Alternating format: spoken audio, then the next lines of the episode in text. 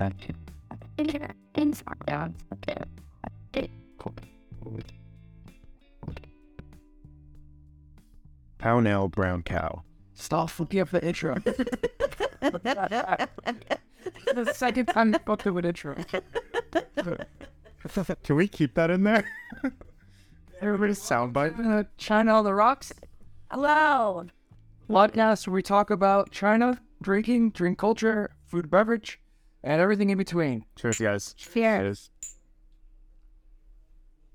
Consumer Sean Jameson. I happen to be Logan from Tacolicious. I'm joined by the wonderful, ever present Alicia Bagley. Why won't let down rap out? Always right. Yeah.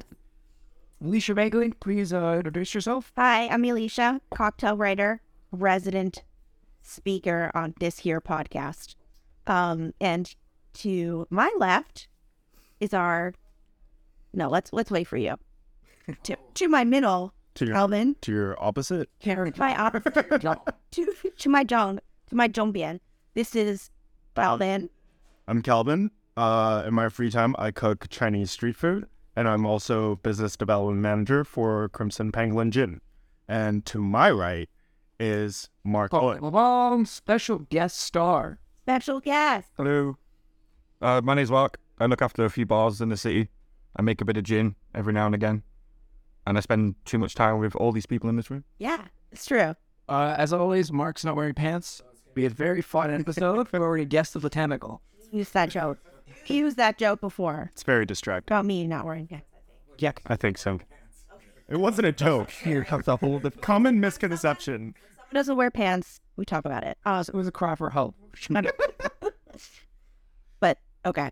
So this time we're, we we all gathered here. We want to talk to Mark about botanicals. Yes. Botanical is uh, herbs. They're spices. They're basically if you had a gin, you wouldn't have a gin without botanical. Right. If you have vodka, it's just an astringent water. With the chili, you need botanicals for. Yes. right? It's like Kentucky Fried Chicken. You have 13 herbs and spices.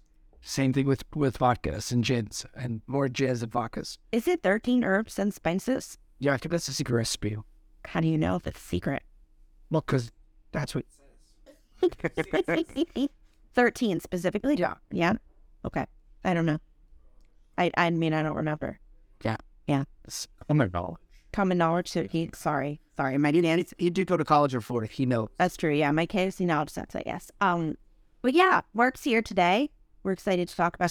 So, Mark, tell us a little bit about yourself. Uh, introduce yourself to the crowds, to the, the teeming masses. You like science and stuff, don't you? I do like science, yes. Um, I do. I, I'm a chemistry graduate, so a lot of what I do in the bars is generally based around sort of that background. We like to mess around with flavors. Our bar's quite famous for stupid, stupid stuff. What's the bar called? So it's called Jay Borowski. The, um, there's over a thousand bugs in there. So if you're aqu- aquaphobic, aquaphobic is scared of going out. Arachnophobic. yeah. But also, if you're aquaphobic, you're not going to come, so it's okay. Um, so yeah, lots of bugs, lots of weird flavors, and there's no menu, so you can come in and literally order what you want, Except for Cosmopolitans. except for Cosmopolitans because Logan asked too many times. So no. Every time. It's all this podcast. It's noted. Podcast with one. Although we are still waiting for Logan to come to the bar and do a guest shift, where he only makes Cosmos. Yeah. This trip. actually not for real. I'll do it for a charity cause. If we did a charity, I'll raise money for whenever charity like uh that does something with cop- like breast cancer awareness. Yeah. Right. And Pink ribbons, yeah, hundred percent. Uh, you heard it here first on this podcast, guys. So Mark, honestly, is such a wonderful guy. Very, very knowledgeable about a lot of stuff that we want to learn more about. Jay Borowski kind of took Shanghai bartending by storm. They have another location in Hong Kong. Yeah, I, Bangkok was the original. Yeah, Bangkok's original. And then there's another location opening or something. What's what else is opening now? Um, so we're doing so Jay Broski is such a it's such a big thing, so we can't do many of those in one city because it takes too much time. So we're opening neighborhood bars now, so we're kind of going down a, a different path where we just want to make good classic cocktails, no weird flavors, nothing out of the blue, just make good solid drinks. like a Hooters or If the service is as good as I hear Hooters was, then definitely. But uh, Calvin would go. For sure. To Hooters or the neighborhood bar? I don't know. Can we look at? But these neighborhood projects are, are part of a different project, not not related to Jay. Yeah, no. So Jay Jay Broski's um That is cool though. It was one of our resolutions la- uh, on our last episode. Yes. Friendly neighborhood bars. Yeah, neighborhood bars. Yeah. For, yeah. it says missing. And you will be on the buns, Yeah, we're doing um closing it out or resolution. Bring the glamour back. By the way, guys, I full circled that on purpose. So yeah, we we just took over. A, it's called the Somka Building. So it's a building that belonged to Chinese Jewish community for a long, long time. It's been closed for the best part of twenty years. So we're part of the F and B part side of that, where A12 took it over and they partnered with us to do all the food and beverage in the hotel. So it, oh, yeah, so it's a boutique. It's a boutique hotel. Yeah. Stunning, stunning building. Like an incredible. Yeah, yeah. yeah. Am I going to be myself here? So Beijing and Sichuan, that crossroad there. Very cool, guys. So, uh, everybody listening at home, something we definitely will want to check out in the future. And okay, so let's get into it. Let's get into it. Okay, so talking about botanicals, of course, today we should kind of focus on botanicals in China, right? So the first thing I kind of wanted to ask you guys is, what do you think when people outside of China are thinking about Chinese flavors or plants, vegetables, herbs, whatever? What do you think are kind of the stereotypical Chinese flavors? How about it? Uh, stealing Logan's soy sauce. So, guys at home, we we uh, talked about this before we started recording. Oh, you son of a! Okay, so so soy, there we go. So soy would be a first one. Okay, uh, Jasmine, Jasmine, Yep. that's very good. Yeah, yeah. it comes up with something on it. Mark, Agros. Mark, Uh, tea for me. yeah, So for sure. Tea. Any specific teas? black tea, green tea, Green- the generic Green tea. generic tea. Probably green tea is what people think of outside of the U.S. Right? Uh, no, I- I- blah, blah, blah, blah, rewind. No, no. Keep Outside of China, in places like the U.S., etc. Think about green tea for Chinese. Yeah, uh, and I would think, uh, in terms of like a plant, maybe like mandarin orange. Yeah. You know, Yeah, pretty, pretty common. chrysanthemum, osmanthus. Well, well, these are okay. You're getting to our next segment. He stole that. He stole my thunder. I don't know what it's gonna I was trying to put him on the spot to let him shine. Okay. Okay. All right. So now we've we've got some common things: soy, green tea, mandarin orange. Anything else? Th- there are a million things. Ginger. Ginger. Yeah, ginger for sure. Okay. Now, what about um? So what? So obviously we have a lot of international bartenders, spec- specifically here in Shanghai, but you know more and more all over China. And I think there are a couple of things when when an international bartender is trying to add like quote unquote Chinese flair or flavors to a cocktail. Like for me, there's a there's a few things that I think they they add that um are just now like oversaturating the quote unquote Chinese flair cocktails. Uh, what what I have in my mind what those are. What do you guys think? Oh, but you've dropped some star in Eastend. Okay, yeah, Definitely. Star at East, yeah. Sichuan peppercorn. Sichuan peppercorn for me that is the, like the number one. It's like It's like the staple. yeah, if you if you go to almost every bar they've got a Sichuan peppercorn drink, right? Which is just I think, I mean, it's a flavor from one area of China, mainly. Mark, any what about you? This one was the one I was going to go with. You stole that one too. Yeah, Well, Logan, Logan n- named one earlier, Osman. yeah. I, I think that Osmanthus is What's that? Just yeah, longan, longan's one. Yeah. Longman's like wolfberry, I guess they call it in English, right? Wolfberry. It's the red. Same family. It's not No. the same But thing. which which word is long? Longan's like a light cheese. Oh, it's got a tan shell, But it's not- Yeah. It's not perfume like a light cheese. It's really dry. yeah. It's, sorry, it's like the brown or shell, Yeah. correct? Yeah, so in Chinese is l- a long long yan, which is like um dragon's eye. Oh gosh, and Yeah. yeah. And then the wolfberry is the little red one you see in tea a lot. The wolf you mean like um uh It's currently like hongdol or something. Like uh, a, no, Hongdo is, is red bean. like ti- the tiny red dates. It looks like tiny red day. No self. What's it? Oh, I always see it tea. oh what's it called? Goji. Yeah, goji berry. Algae berry. Yeah. Mm-hmm. Why do we call? I'm not. Is that I wolfberry? think it's.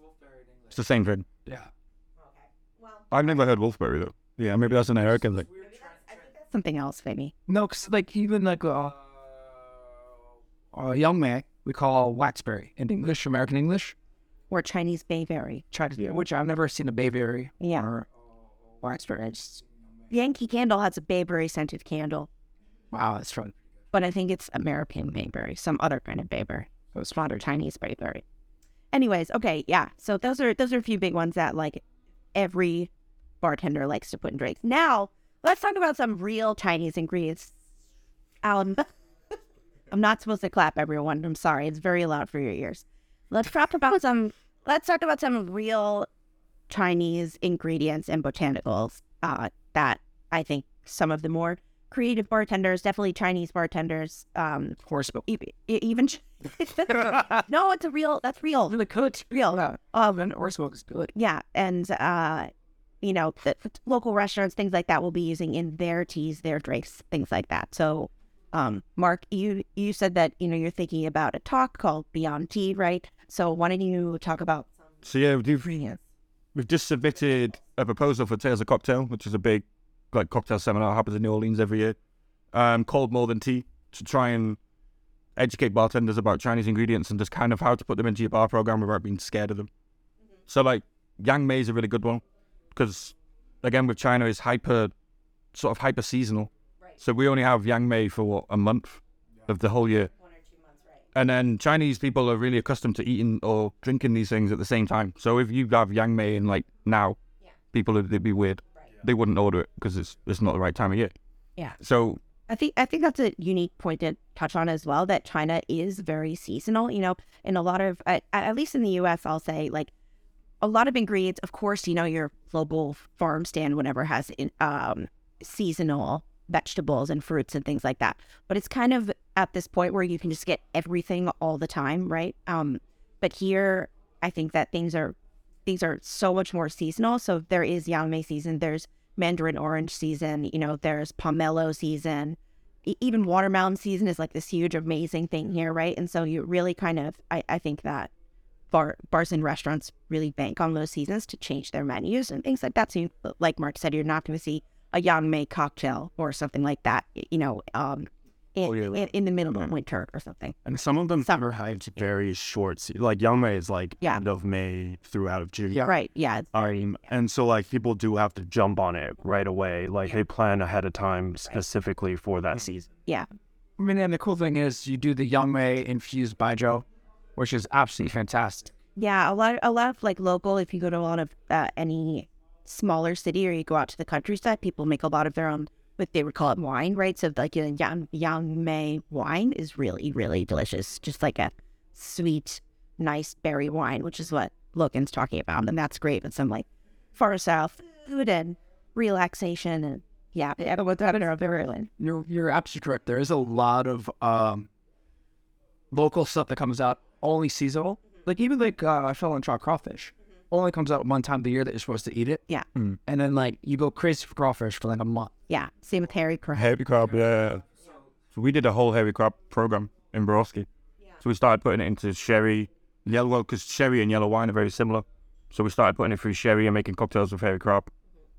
Um, Yang Mei is a we got back to it. Really good one again. Aged tangerine, tangerine peel.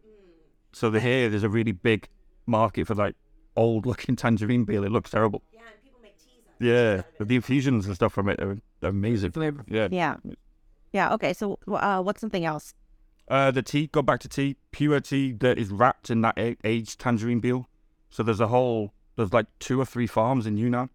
They wrap the pure inside the peel and then they age it even more. Yeah, I remember I tried it at, at the bar. Yeah. So we uh, we did a tea room pop up for a while where we played around with these like old teas and these expensive teas. So for our listeners, we're talking about Pu'er tea, which is at P U uh, apostrophe E R, which is from the uh, Yunnan province. There's actually a a, Only Yunnan. a town. Yeah, yeah, there's a town called Pu'er, which you know the majority of the tea will come from. Um, so we're not saying pure tea, we're saying Pu'er tea. Is, it- is this the tea that has kind of a stamp on it? Yes. Yeah. yeah. Just very sort of at home. Sometimes they sell these. They look like a a large coin, Yeah. I would say, and it has a stamp. So the tea is pressed like into a disc Yeah, it's pressed into a disc. and aged. Yeah. Yeah. So obviously you're trying to take tea very seriously. Yes. And so I mean it's one of those Bench types. we don't get to see enough, but it is an amazing thing about being here. Yeah. You get some fantastic teas. What uh, any other kinds? Um, pure and oolong, because Yeah. I feel oolong. We only have one type of oolong in the West, in the UK and USA, but I think I've come across at least 12, 15 different types of oolong tea alone while being in China.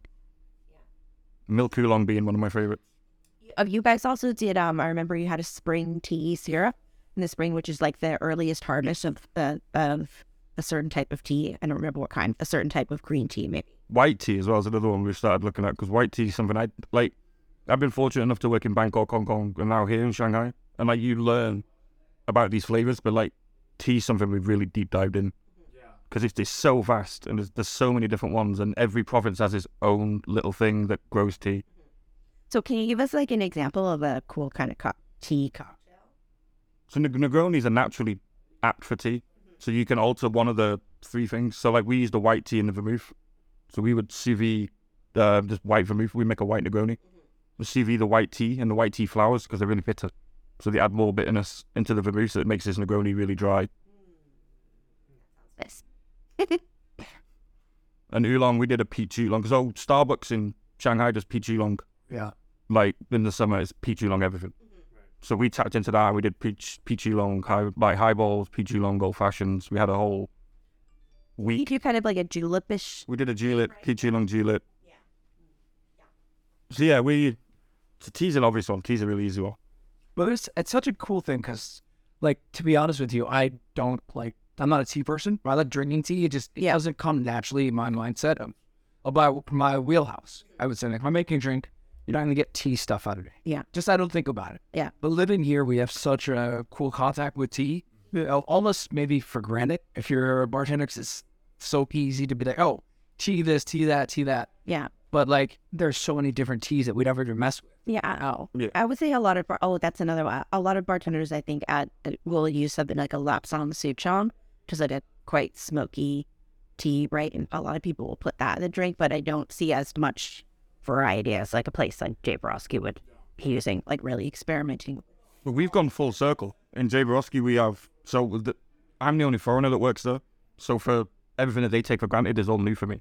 But the same way, with- especially with tea, I've bought tea from the UK into Jay Borowski. So like Yorkshire tea, and we have this Yorkshire tea that tastes like biscuits have been dumped in it because that's what we do. So we have a tea bag that tastes like biscuits and tea, and they they equally the Chinese staff have found it fascinating that that's what we drink. So like we will mess with their tea, and then they've taken our tea and sort of ran with it at the same time. Oh yeah, you got and you guys have done some like raspberry Earl Grey stuff. Yeah. Yeah. So yeah, the Chinese stuff. So we're, we're sort of yeah the botanical side of things. If we can find something that's obviously from our part of the world that's not necessarily here, it's equally sort of taken. So it's like I'll play with everything, but they it's new for the Chinese stuff as well. So they'll take it and be like, well, what do I want to do with this? You also uh you also recently did a special gin with Crimson Pangolin, didn't you? So Did so what are you what were you kind of thinking when you were choosing the botanicals for that? So we wanted. So there's lots of dry gins in the world, and London dry gin's its own type of gin. We wanted to do. The idea was a Chinese dry gin. Before we go into dry gin, just for our listeners at home, uh, can you explain what a dry gin is versus like a regular dry gin? So like London dry gin is where the juniper's present throughout the whole process. So every single part of that making of that gin, the juniper has to be there. Doesn't have to be a lot of it. It it could be different amounts, but it has to be present to be called London dry gin. So, like an uh, example, like a famous example. Tanqueray, Beefeater, yeah, London number one. That's in China. That's in China. Those those are classically London dries. Make all the classic cocktails generally come from probably both of those. To be honest, Tanqueray's in most things. Um, Be a dry gin. t- London number one's a dry gin. There's not there's not as many as there was. Jensen's the Jensen's is I don't think it's in China though. Bombay Sapphire. Bombay Sapphire is well, I have my own views of Bombay Sapphire, but yeah. it would be one. There's like Bombay Sapphire has too many ingredients to me. It's like it's like a vermouth. Oh, it's just But it- somebody sitting on the couch for four to listening. I just want to say, you know what I mean? Gordon's would be the obvious, like the biggest one. Yeah. So Gordon's is everywhere. Um, things like Hendrix, uh, Porters, all all the other gins are generally classed as botanical gins. So that's you can start with anything but juniper, and then just finish the gin with juniper, and it could be classed as a gin. And the dry generally are just not sweet. Not so much. The gin, there's more juniper flavor. London dries are generally stronger in terms of that tradition gin flavor. Gotcha. So when we started with the whole Crimson Pangolin, it's called Jungle Gin. The Only reason for that is where it's made, is in the middle of the jungle in Changsha. This is uh, it was a hot place when I was there. Oh, it was so hot, yeah. Um, we were walking around the distillery, and the distillery's on, so that's not a cold process, obviously. It's hot, and we're walking around in 40 degree heat anyway, dying, genuinely dying. we must have drank about 20 liters of water that day. It was horrible. But um, yeah, so the whole process was to make a Chinese dry gin. So with Crimson, the alcohol is actually made in China as well. So the base spirit was made in Changsha. And then we've added juniper, angelica, oris. So those two are really important for gin, but no one talks about them. Where does Angelica home? So ange- they're roots primarily. So I feel like I've seen them on like Pornhub or something. Then- so that's a different website. Um, It's like this craggly. Angelica's like the craggly, they're... right? there Shut the fuck up. No. See, no cursing for me. Just we go. I've done really well. I'm amazed I've not swore yet. I'm really happy. Like a really long. They're really yeah. They're, they're, they look.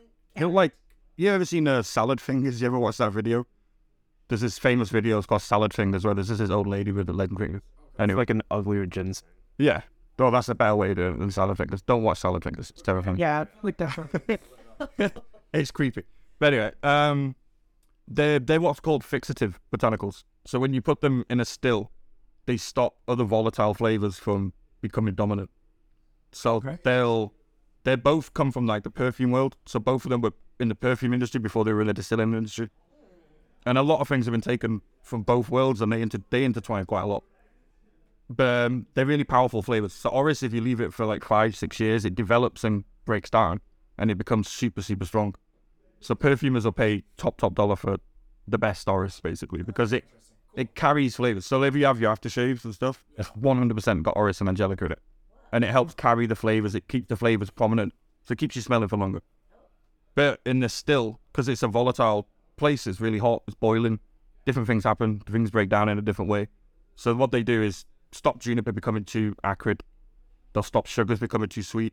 So they're really, really important. If you have a gin without any of those in, you've either got an incredibly talented distiller or a b- bad gin. Like, just- there's no middle ground. Fine. Fine. well, I think that's because we have you here, especially about gin. Most gins are 43 to 45. What's it? Yeah, anything over like 47, 48 becomes overproof. Yeah. But like, so we were having this discussion before about like some vodkas, Mm. and if you apple vodka is like thirty five percent flavored, they're just adding a flavor. Yeah, they're letting it down. They're letting it flavor, down. They're watering it down with flavor.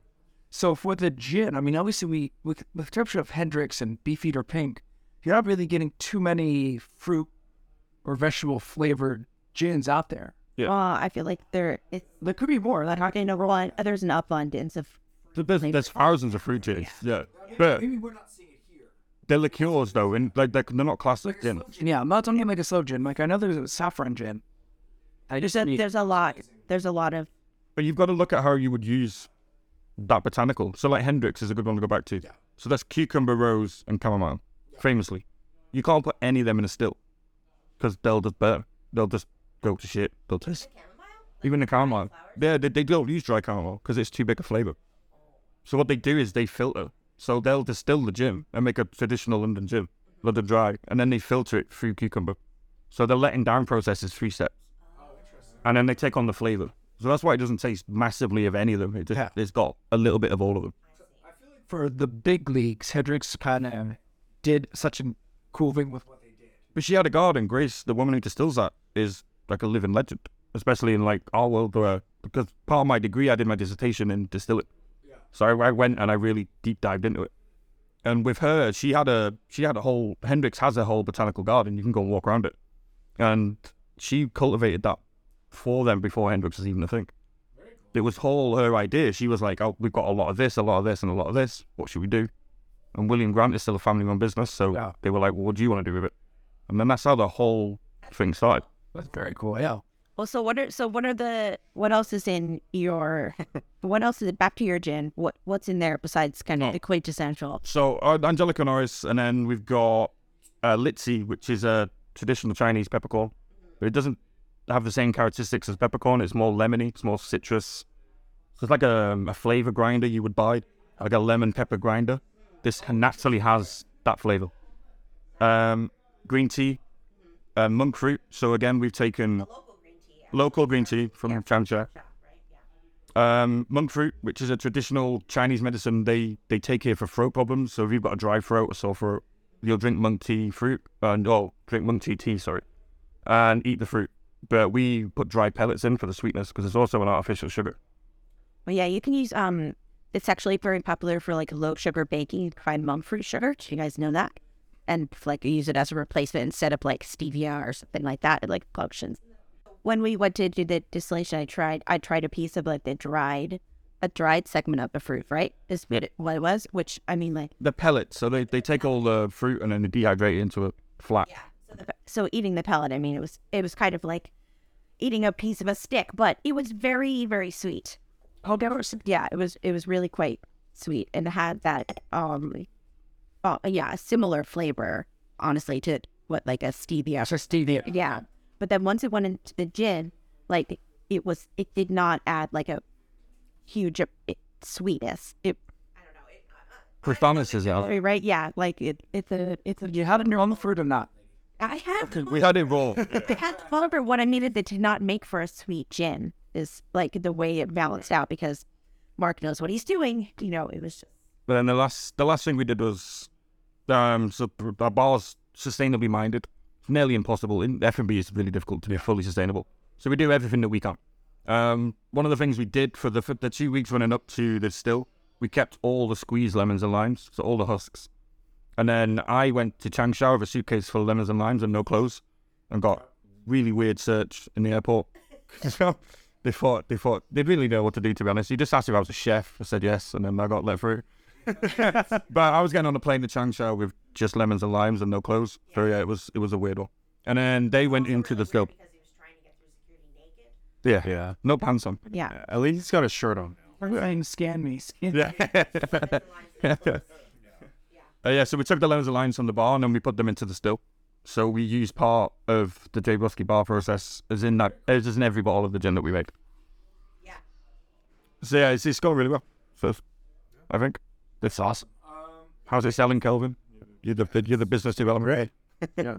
So uh you you mentioned uh, so we in part of this you mentioned Chinese medicine like just for a second, right? So what do you do you ever any of you ever have like guests coming in kind of asking for drinks that would have some kind of element of Chinese medicine, or do you try to do anything like that? I mean, like I know that now somebody played there careful with that right, yeah, because if it's something maybe out of our hands that we don't know is like really important Chinese medicine, you get in trouble. yeah, Like there's on a menu and like they're like, wait, this is uh something that maybe is regulated for mm, headaches. or- yeah, I'm trying to be general, Yeah.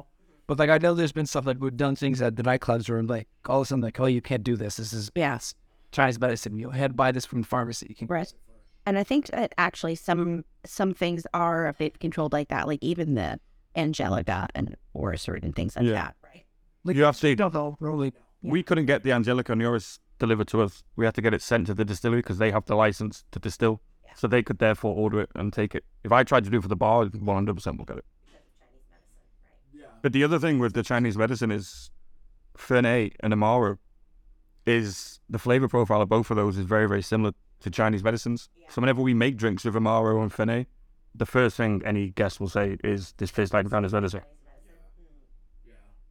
I mean, I think we've done stuff like even like uh, quinine for tonic. Yeah. we know uh, Western tonic is different than it is in China because the tide levels, the quinine is different because it's a Chinese medicine. Uh, But it's secret license in Israel. Like, didn't, It's licensed, it's part of TCM. It's dangerous as well. Like you can kill people. Man, I've been trying on Kelvin for like what, how many years now? Been a while. It still hasn't worked. I told a story the the other day about in Thailand. I was doing some work with a hotel group, and one of the bartenders had made his own tonic water, and he was really happy. He'd Like, yeah, super dangerous. But he was like, "Oh, let me show you this tonic water," and I'm like, instantly, I knew I was probably not going to try this. But he pulled out the jar, and it was a luminous orange, and I was like, "No," I was like, "I'm not going nowhere near that." I was like, Oh my gosh. Yeah. And he thought it was a good idea. he he he was all about it. I was like, "No." Not for me. To each their own. Yeah. I guess. I'm not gonna try any homemade tonic, but yeah. So, uh, back to botanicals crew. Are there any uh, flavors that you've had s- like some interesting Chinese botanicals in a drink that any of you have that's like been memorable? Anything you can think of that you really loved? Uh, I wouldn't say it was memorable in flavor, but it was just like kind of cool. Uh, Buddha's hand. For example, Yeah, with hand citrus that looks like a hand. Yeah, Wobbling Hanger 1 and the vodka. It's in Porter's gin as well. There's a gin in China called Porter's that has better standard. for listeners at home, it it looks. I mean, color wise, it's a lot like a lemon. It's a citrus fruit, but it dangles upside down like a mangled hand almost. Um, and one of the cool things about it is that it, it doesn't actually have any pulp on the inside. It's pretty much just yeah, like it, it's just the skin, like all the way through. That's crazy. That's wh- that, and that's one of the like, um, one of the main flavor elements in an- another quite popular Chinese gin, which is peddler's gin. I mean, they're they're not for using the Buddha's hand Yeah. in there. Yeah. Um. What else? Osmanthus is my favorite. Yeah. I mean, Asmithis is really delicious. Hard to eat, but I mean, it's that smell you get only in October here. And it's like, wow, this is an amazing city. Can have But it is a very Shanghai flavor as well. Like if you do the if you use Osmanthus outside of Shanghai, it won't be nearly as popular as if you did it. Actually, that's not true, right? So here, I'll be on Cerdo. So I used to live in uh, Guilin in Guangxi province, and actually, the name Queen it, it comes from Osmanthus Drain because they it, they grow uh, locally there, and so one of the the- like one of they have these things called like five they have like the five treasures of Guilin, and one of them is actually like a Fai Jiao that has osmanthus in it, like that has flour. Interesting. Yeah. Um, and so it's it's actually it's very very popular down there as well. Amazing. there was a while in in Shanghai. I, I see less and less of this nowadays, but we were talking about Sichuan peppercorn being in everything in terms of like cocktails. It's like a huge trend.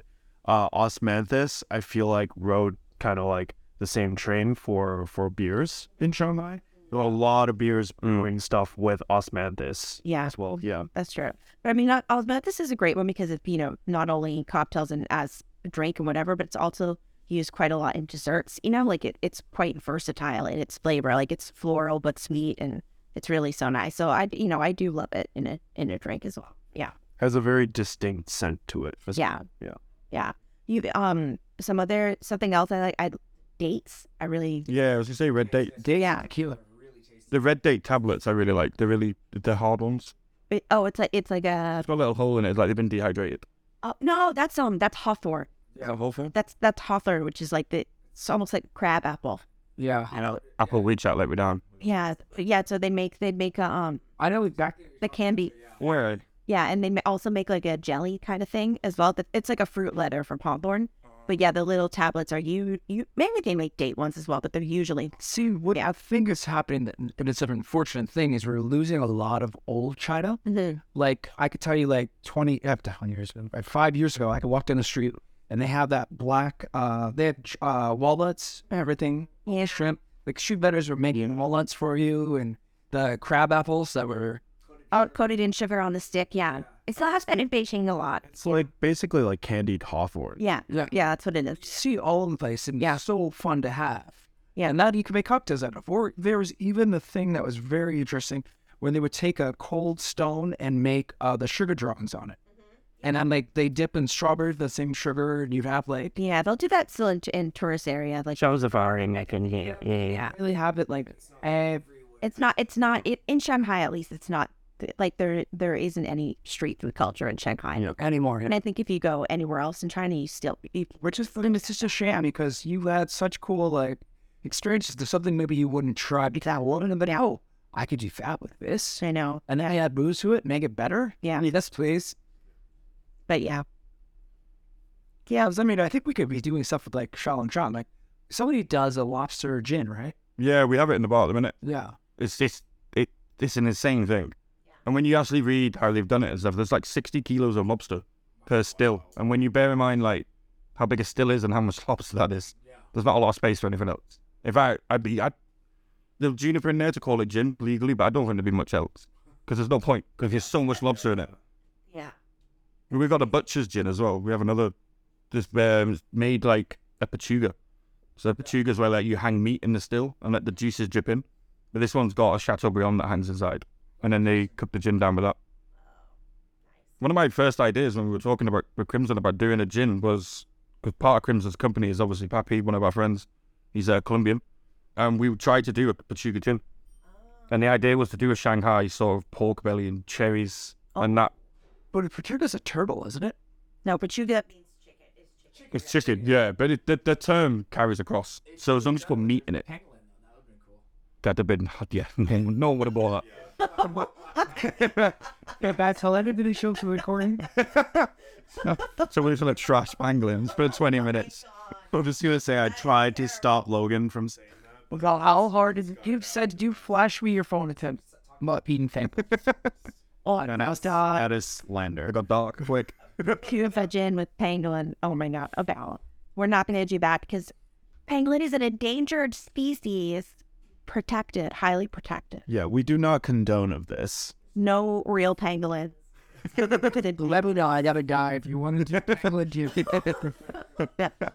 Do you remember like uh, what do they say in um, uh, the Adams Family when they co- the Girl Scouts come to the house and the Girl Scouts said, "Oh, do you want Girl Scout Girl Scout cookies?"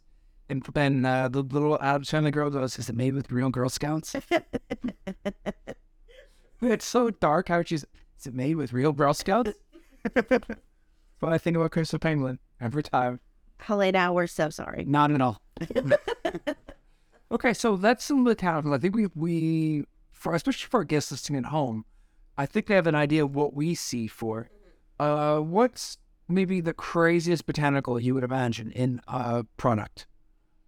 Like, is there a whiskey that could use some good botanicals that maybe just we don't do it with? Is there something like that? I think I think in China you can't mess with whiskey too much because it's such a it's this big spirit. You start having botanicals in it, people live on it. Well, even for making a cocktail, like not making, not distilling, but like making a cocktail with a nice Chinese botanical that's not just a gin. So I think we hit gin. We've got Chinese tonka beans now. So This is the green one, right? So, well, tonka beans. No, they're like kidney beans, like black kidney Yeah. beans.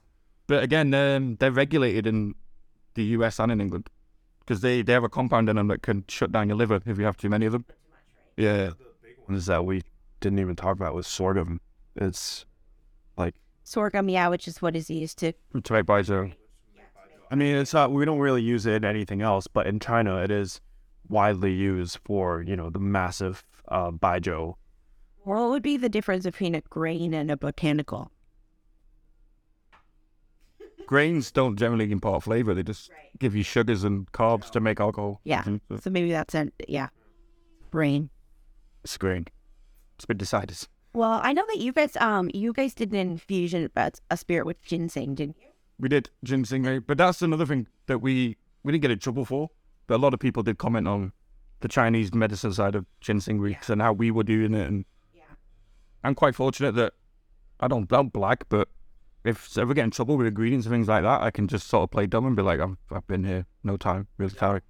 it's like my bad, and just sort of play dumb about it. But it tastes delicious. American ginseng or was it Chinese ginseng? Chinese ginseng. Because apparently more Chinese by American ginseng. Like there's this weird cross. All the ginseng from the U.S. goes to China, and all the Chinese ginseng goes to the U.S. They don't have as many fingers though, is it? Because ginseng's all about how many roots, and I don't think the Chinese ones generally. The more American ones get bigger root systems than the Chinese ones. It's a weird cross thing where like everybody in China buys American ginseng. It's always asking. It's just I don't know what it is, but like the Chinese ginseng just think of American. Speaks to me as we like that good, good, uh, you know, altering, Solid. altering the genes of I actually Read ginkgo too. I guess I'm at ginkgo is not too much flavor, but ginkgo ginkgo beans are good though. Like if you cook them out, really good flavor. Yeah. a little bit of a bitter, Mm. good way. Uh, but that is that a TCM? Like, I don't think ginkgo beans are. I don't think so. because I know like use them like ginkgo. They're, des- they're dessert meat. this and such. Yeah, actually, maybe it. They're a big part of Korean desserts as well, and Thai desserts. Yeah, The shaved ice, you put ginkgo beans on top of the shaved ice. Hmm. You can cook them down and make them really soft. They're really good. Really, really good. our grill. Hot grilled. grilled ginkgo beans. Yeah, they have them all the time in the uh, tep- not tep- uh, the uh, Japanese barbecue places. Teppanyaki. Or is, no, sorry, uh, Yakitori. Cafeteria. Yeah. Oh, interesting. Here we are. Oh, they're delicious. Next time we'll get we'll get some for you. Okay. Across No, it's not a botanical, but it's it's not a botanical. What a thing. it's a thing. What do you- I think it still fits in the category. Um, what we would consider uh, tropical. What, what's the word I'm looking for? We're looking for something that's not our our common knowledge. Exotic. Yeah. And Nico, I think, is exotic enough. You know. Western folk. Yeah. Yeah. That would be pretty exotic, I guess. Gigo's exotic. I mean, same thing like if you do like fish oils, so like that. There, there are things in China that you have that are delicious. Yeah. If you didn't have them, you're like, oh my god, I don't know, I don't have this flavor in my life. So like vinegars is another thing, like China vinegar. I love vinegar. China's I love Chinese vinegar. man was amazing taste. We have black vinegar in the bar right now. So like, I'm the head bartender, and Jay Broski, he's from Shanxi, which is Yeah, famous Shanxi for vinegars. So he bought some black vinegar down back when he went home last time, and we still have it now. So we put it, we cook it into a syrup and make it one of our syrups on the bar. Yeah. So then daiquiris, anything with a heavy citrus, just a tiny like five mil of vinegar in there, it's just unreal.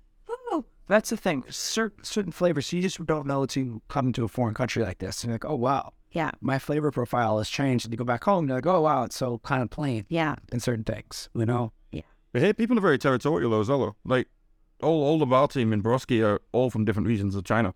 And all of them have their own, like, they'll, they'll have verbal arguments about whose region does X, Y, or Z better. So, like, Pung again, Pung won't eat noodles anywhere outside of Shanxi because he, in his mind, is like, we make the best noodles. Why would I eat shit noodles? So, so like, so um, his his nickname is a potato, um, noodle Nazi. Yeah. Potato Nazi. Someone bring in some sample food and remember I had to force him. It's so I don't want to eat it. I just, why would I? I was like, just try them, damn it. And he did. And it's the same with like Jasmine. Jasmine's a Cantonese member of staff, and she always brings up all kinds of sweet pineapple things every time she goes home. And we don't eat them; we put them in a rotovac, and we'll cut, we'll put them into spirits, or we'll infuse them into something. So we end up having this whole bar just of regional weird flavors. Which is awesome. Yeah, which is great. it's a thing nobody understands back at home I didn't. how I- different China is, how how multi-ethnic Yeah. everything is. Like there's Han Chinese, there's like 53, 53, 56 ethnicities in the country. So like you have these amazing food people, you know. Yeah. Yeah, there's this. It's it's a weird one. but White rabbit is another one. It's not a botanical, but I think we should The candy. quickly. Yeah. White rabbit candy is like this. It's hyper regional for here.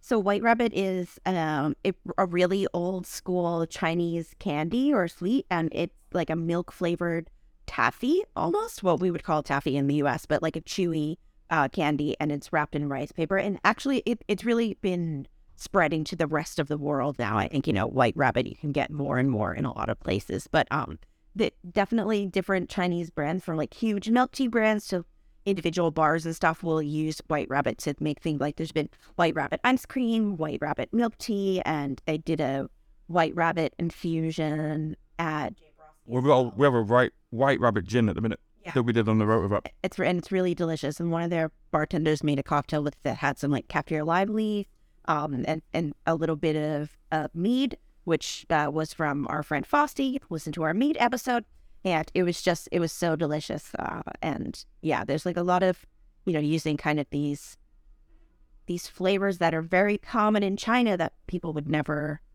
a- a- anticipate or expect. I think being from outside of you know being outside China and thinking about what Chinese flavors can go into something. Yeah. There was something else that I wanted to say, but now I forgot what it was. Oh, well. Yeah, Part two. One or two, save it, save it. save it for part two. Bit of part two. Well, guys, thank you so much. Um, Mark, thank you so much for gracing us with your time and your presence, knowledge. Yeah, Oh, my bless. Alicia with an E, thank you as always. Kelvin, you did nothing. You just you just condone eating pangolins. Of the heaven to seven fish. He is the head that wears the. okay, guys, thank you so much, and uh, cheers. cheers.